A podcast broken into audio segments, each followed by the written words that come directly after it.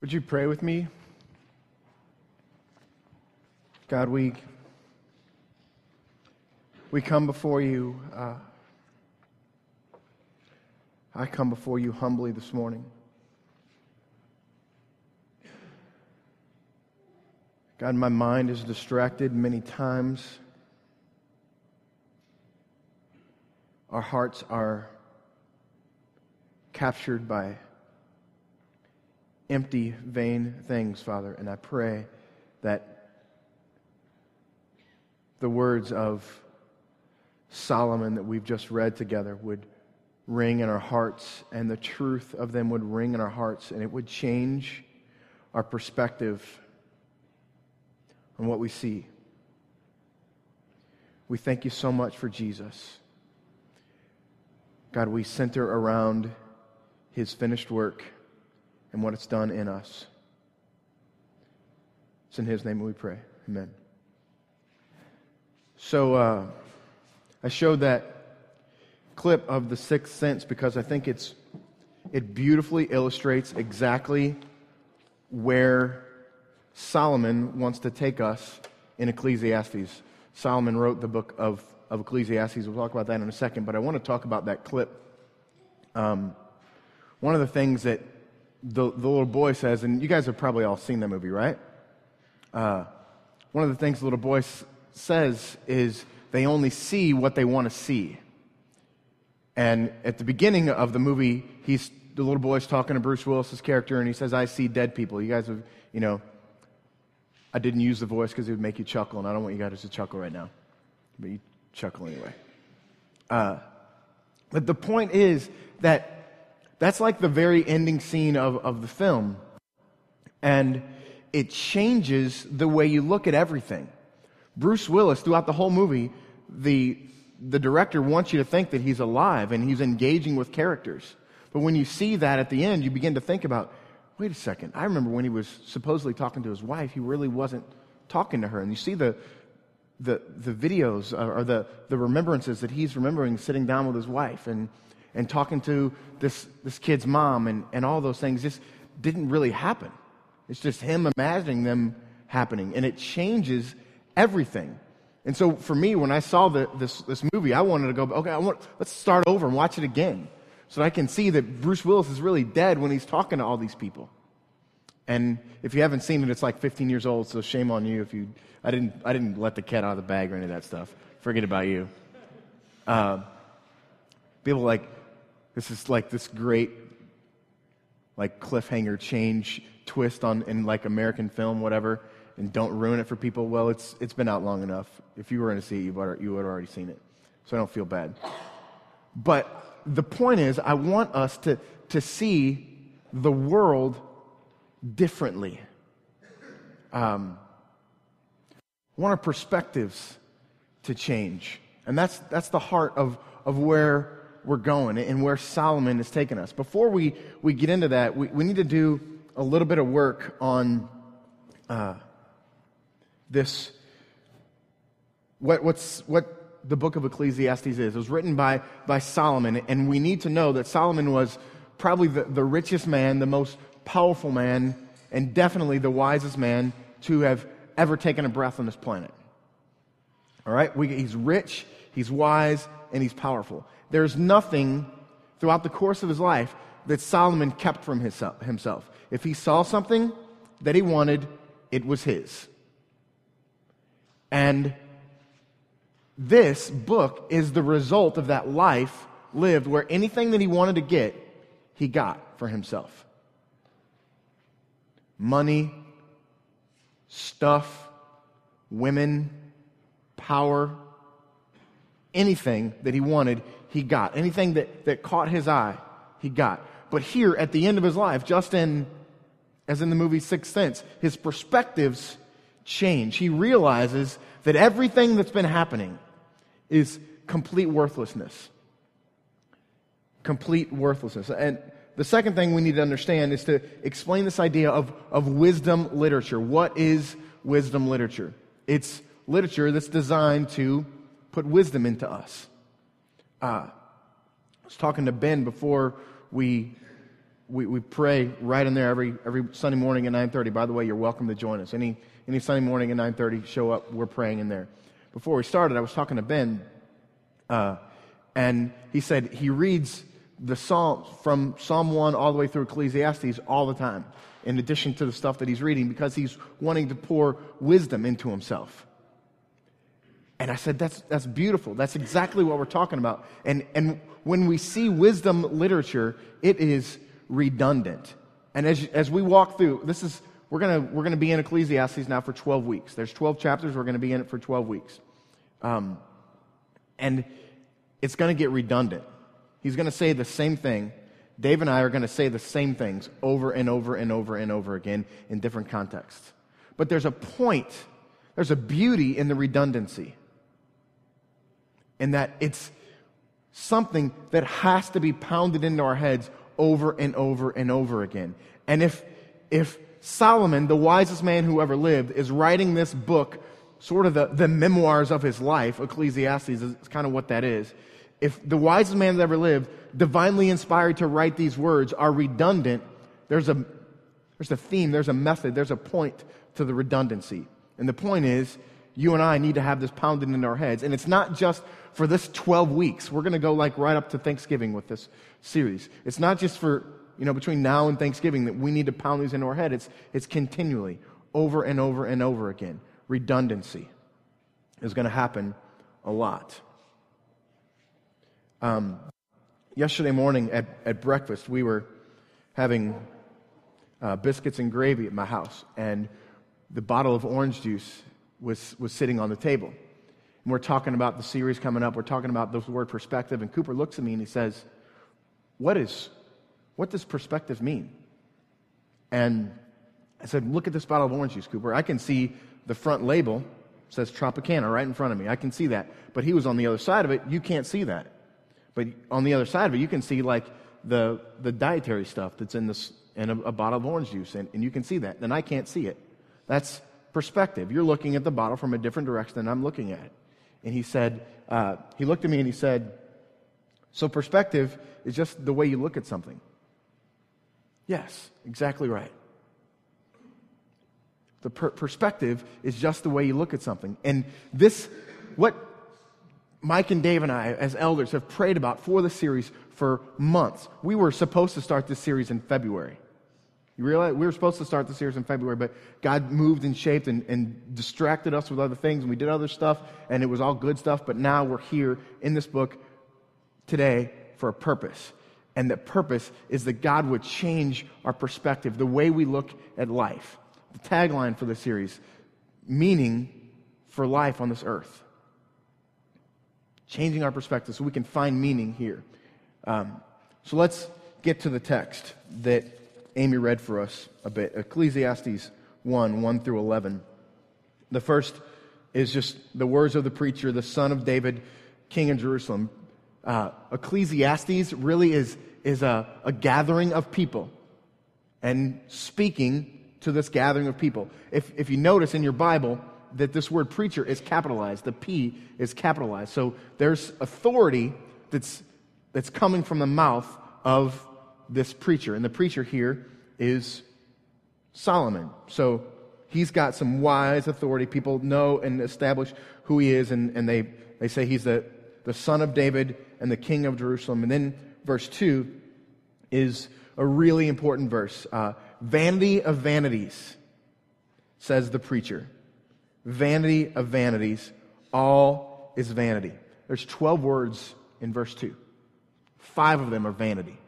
Remember me talking about redundancy? Five out of twelve words, and and and really the first, the verse one is just letting us know what's happening. Verse two is, is the meat of what's happening. All right.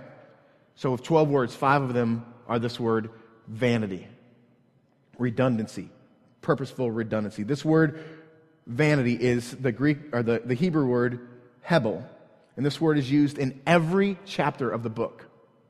Every chapter of Ecclesiastes, this word shows up. And it's used a total of thirty-nine times. It means, the literal translation of this word is vapor. You ever try to capture vapor? You ever seen a, a, a boiling pot of water on the stove and the vapor's popping up? Do your best next time you see that to try and catch, apprehend, hold some vapor. Can't. It's, it's, it's like nothing there. And I think the beauty of the word vanity and that this vapor, meaningless, un, it, it's, it's really hard to grasp the concept of vanity. It's kind of ironic, isn't it? But I think it's beautiful. And so this is what is here. This meaningless, worthless, vapor, fleeting, unfathomable, uncatchable, unable to hold. No other word is used more in the book of Ecclesiastes than this word. Five times in the first verse. Matt Chandler does some great work on this, uh, the book of Ecclesiastes. He says, he, Solomon, is going to methodically, over the course of twelve chapters, talk about every aspect of living and attach worthlessness to it. Think about that. Methodically, over and over again. And we'll talk about that next week and in the weeks to come, each one of these particular aspects of life. And Solomon is going to attach worthlessness to it. The pursuits of our lives, most of the time, are worthless. In and of themselves, worthless. But it's God that, that puts the value in something. So the thing in itself is worthless, but God has placed value and worth in some things. Turn with me to, let's read verses three through seven. And look at the dark and depressed outlook of Solomon here. And this is, by the way, if, if you're like me, if, if you have some compassion inside of you, you're going to want to give Solomon a hug. Seriously, he's just depressed a lot. I really want to give him a hug.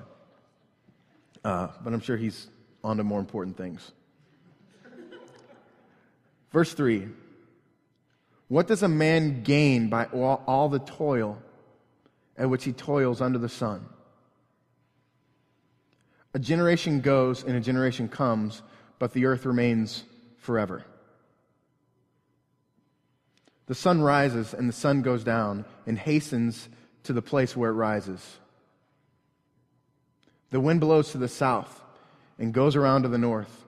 Around and around goes the wind, and on its circuits the wind returns. Over and over and over again. Verse seven.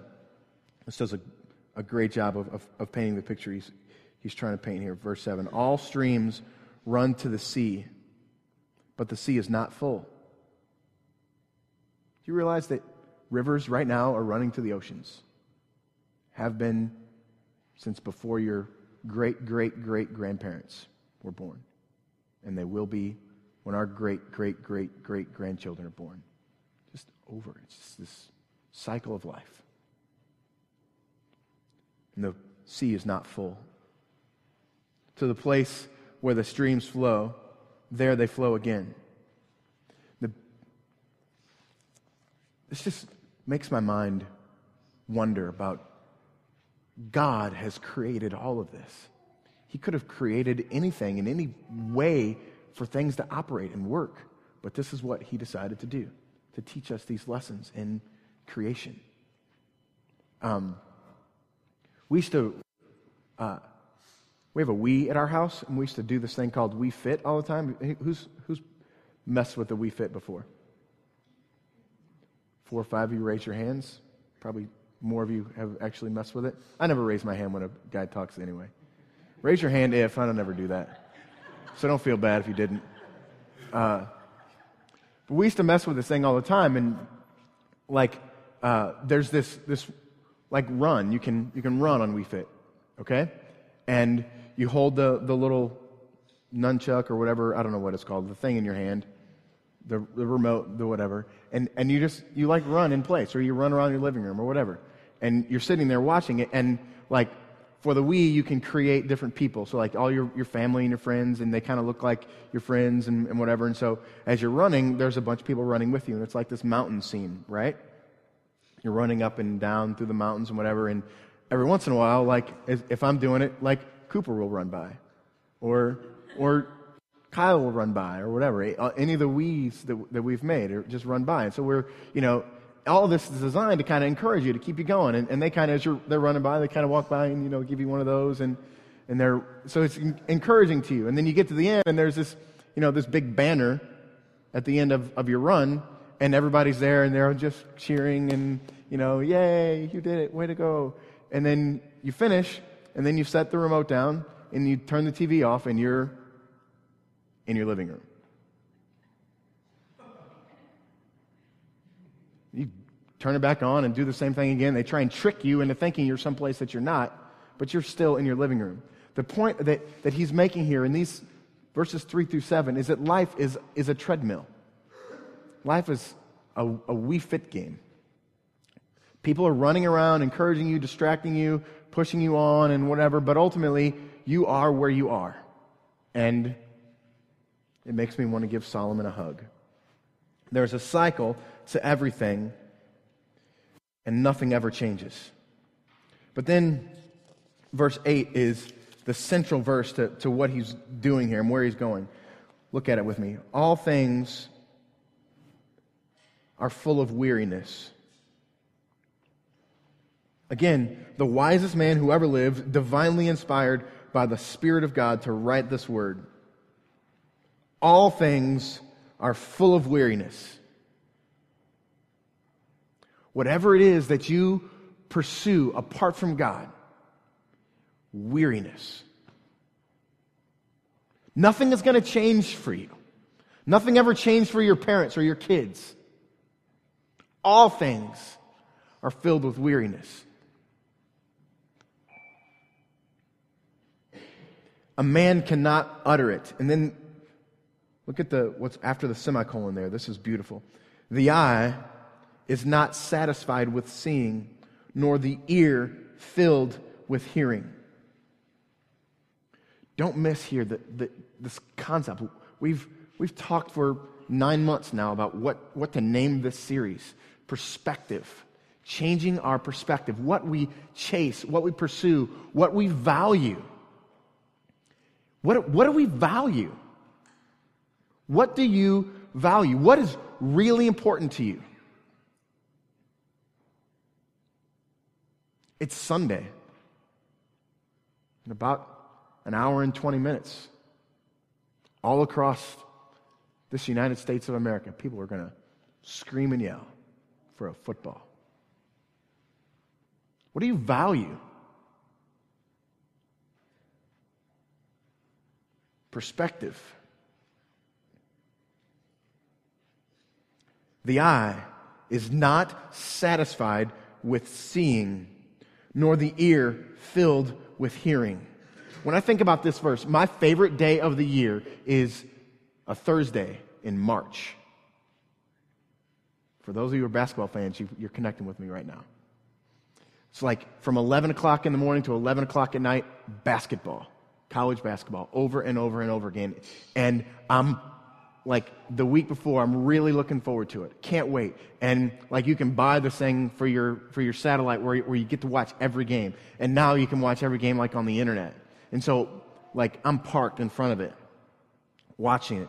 And somewhere around four or five o'clock, start getting hungry, and my eyes start to hurt. And I'm like, golly, this is, I've got to just turn the T V off.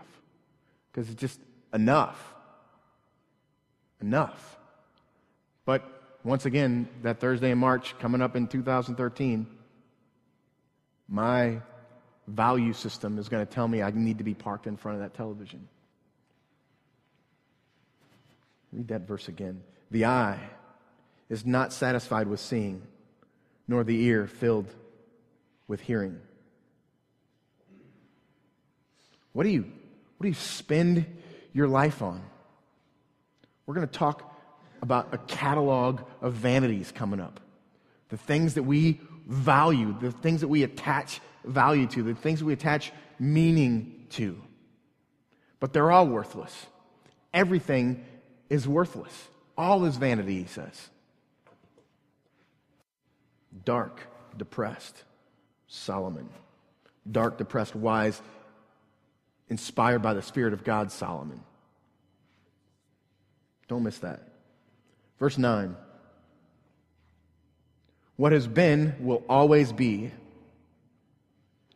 What is done, what has been done, is what will be done. There is nothing new under the sun. We labor, we, we strive to create, to be new. This is really discouraging to me. Be real with you. Reading Ecclesiastes and this desire to be creative as we lead this church.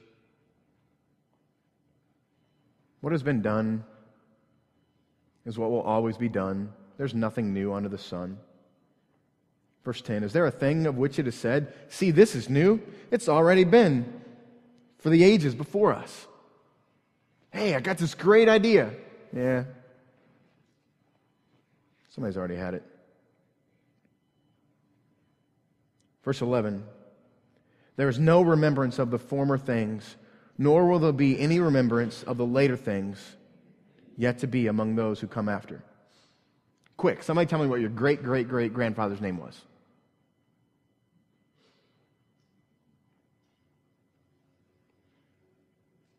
We were driving down the street the other day, and Cooper was talking to a friend in the, the back of the van, and he said, my, my great-grandfather was famous.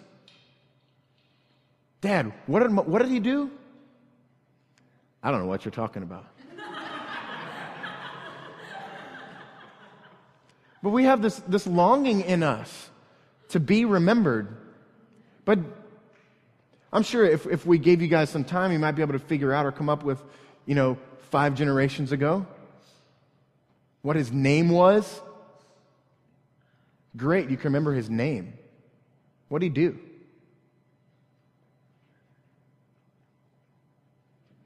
Did he lose a child to some disease? Did he... What field did he work in? What kind of relationship did he have with his spouse? What kind of dad was he? You won't know any of that stuff. What about your great-great-great-grandchildren? They will have no idea what you spent your life on.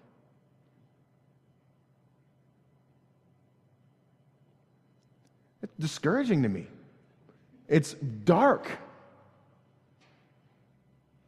But we're consumed, consumed with what we're going to do this afternoon. We're consumed with, with here's a, a thought that I've had a lot this week, studying through this, and some of you were, were part of a prayer request that, that I sent out, and I, I called Rachel, and Rachel put it on the women's Facebook page, and my, uh, my wife's Aunt Paula and Uncle Charlie are like grandparents to them, and in a really difficult time in Jen's life, they served her. They protected her for, for several years to guide her. Wonderful people. Jen owes so much to them. She's there right now taking care of them. We thought on, I think it was Tuesday this week, Jen went over there to check on them, and Paula had fallen a couple times in the last few weeks, and Uncle Charlie had lost like thirty pounds. He's a thin guy. He lost like thirty pounds in the last three weeks, and he was he couldn't even breathe. It was like gasping for breath. So Jen went over there and convinced him to go to the hospital.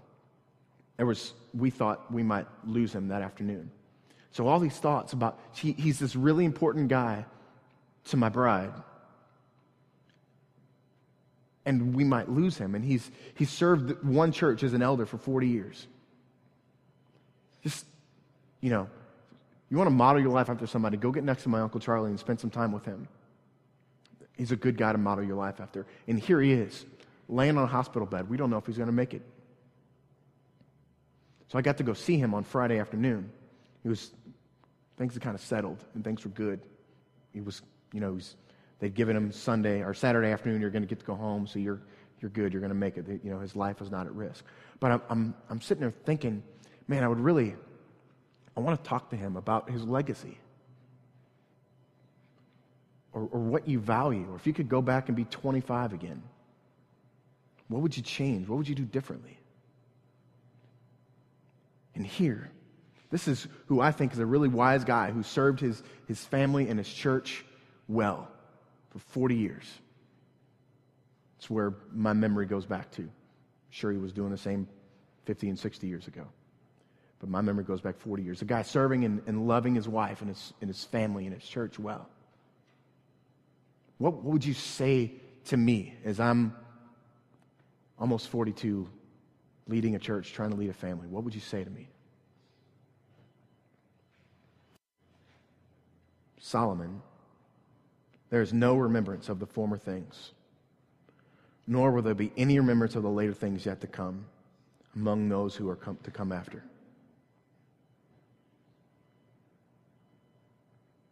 It's dark.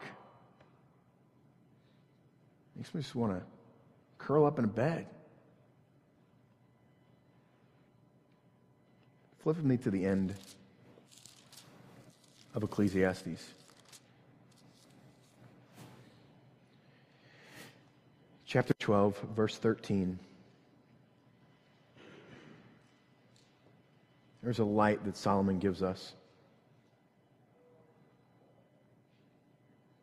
Our series is called Perspective, trying to change our minds, trying to change our focus. Solomon spends almost twelve full chapters talking about this darkness that we've talked about. And he ends it with this. This is a divinely inspired Solomon writing these words. The wisest man who ever lived, writing these words. He has given his, his treatise for all of life. And he ends it here, verse thirteen. The end of the matter. All has been heard. I've said all that I said in these twelve chapters to say this to you. And I want to keep this in front of us all the time as we engage this dark, depressed Solomon, giving us meaninglessness. Everything, the end of the matter, all has been heard. Fear God and keep his commands. This is the whole duty of man. Why are you here? Why are you here? Fear God, keep his commands.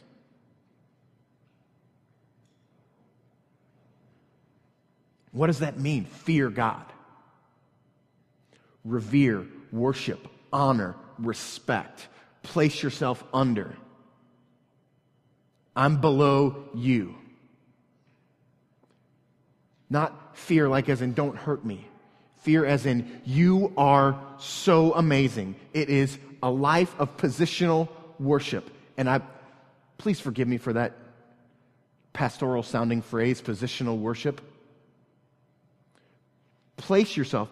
God, I am here on earth. You can kill me at any time. You can take my life at any time. Everything about me is worthless, meaningless, vanity, vapor. But you have given to me a bride to love, children to raise, a church to lead, a Bible to study, a mind to think. You have given purpose. You are above me. I recognize my position. Fear God. The whole duty of man. Solomon, divinely inspired, has said all these things to say this to you. Fear God. Revere God. Positionally worship God.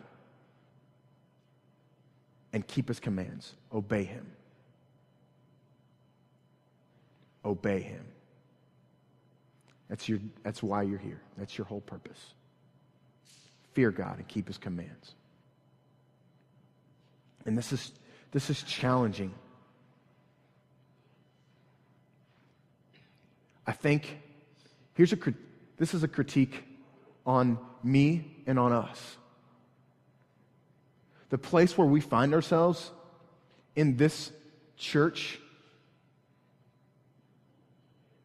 A lot of this, a lot of your presence here, a lot of my desire to, to, to plant and, and invest in this place is a reaction to a rebellion against religion and religious behavior. And so the pendulum that swings in my heart is I'm going to live under grace. That's, that's a great thing to say. I'm going to live under grace. That's totally valuable. But the pendulum that swings and the error that's made just like that in churches just like this one all across the state is obedience can become something that doesn't matter much.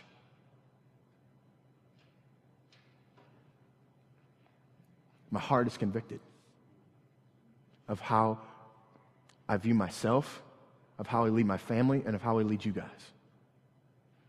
Obedience matters.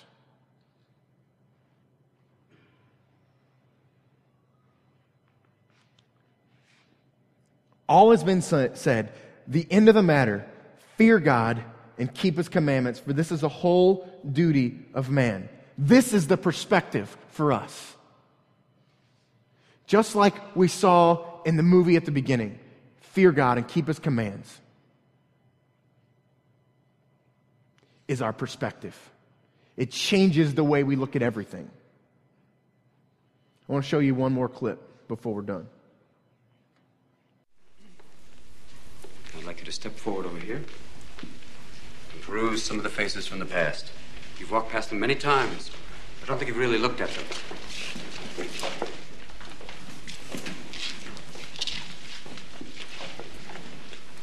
They're not that different from you, are they? Same haircuts, full of hormones, just like you. Invincible, just like you feel. The world is their oyster. They believe they're destined for great things, just like many of you. Their eyes are full of hope, just like you. Did they wait until it was too late to make from their lives even one iota of what they were capable? Because you see, gentlemen, these boys are now fertilizing daffodils. But if you listen real close, you can hear them whisper their legacy to you. Go on, lean in. Listen. You hear it?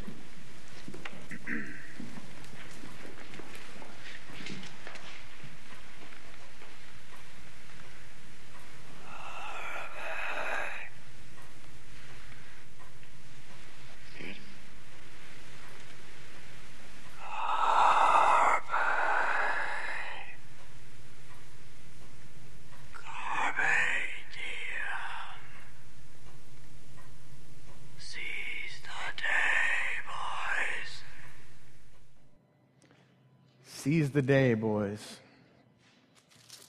He goes on to get it wrong. He goes on to tell them to chase after things that Solomon calls vanity. But the point is, I believe that God is leading us to, to lean in close to Solomon as he says, seize the day. Seize the day to fear God and keep his commands. And forget about everything else. Let's pray.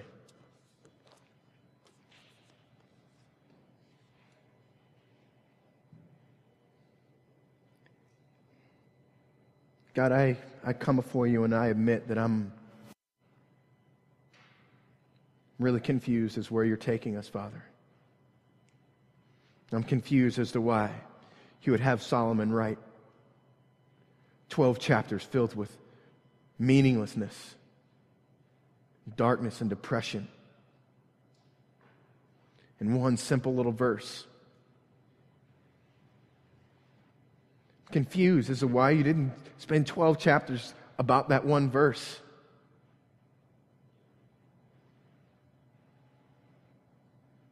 Father, but I, I, I beg of you, I want to lean in close to hear what you have to say to us. Beg of you to change our perspective, Father. How we view this world. How we view how we will spend our lives. God, change how we value things. Change how we attach meaning to things. God, have your way with us, please. Change us.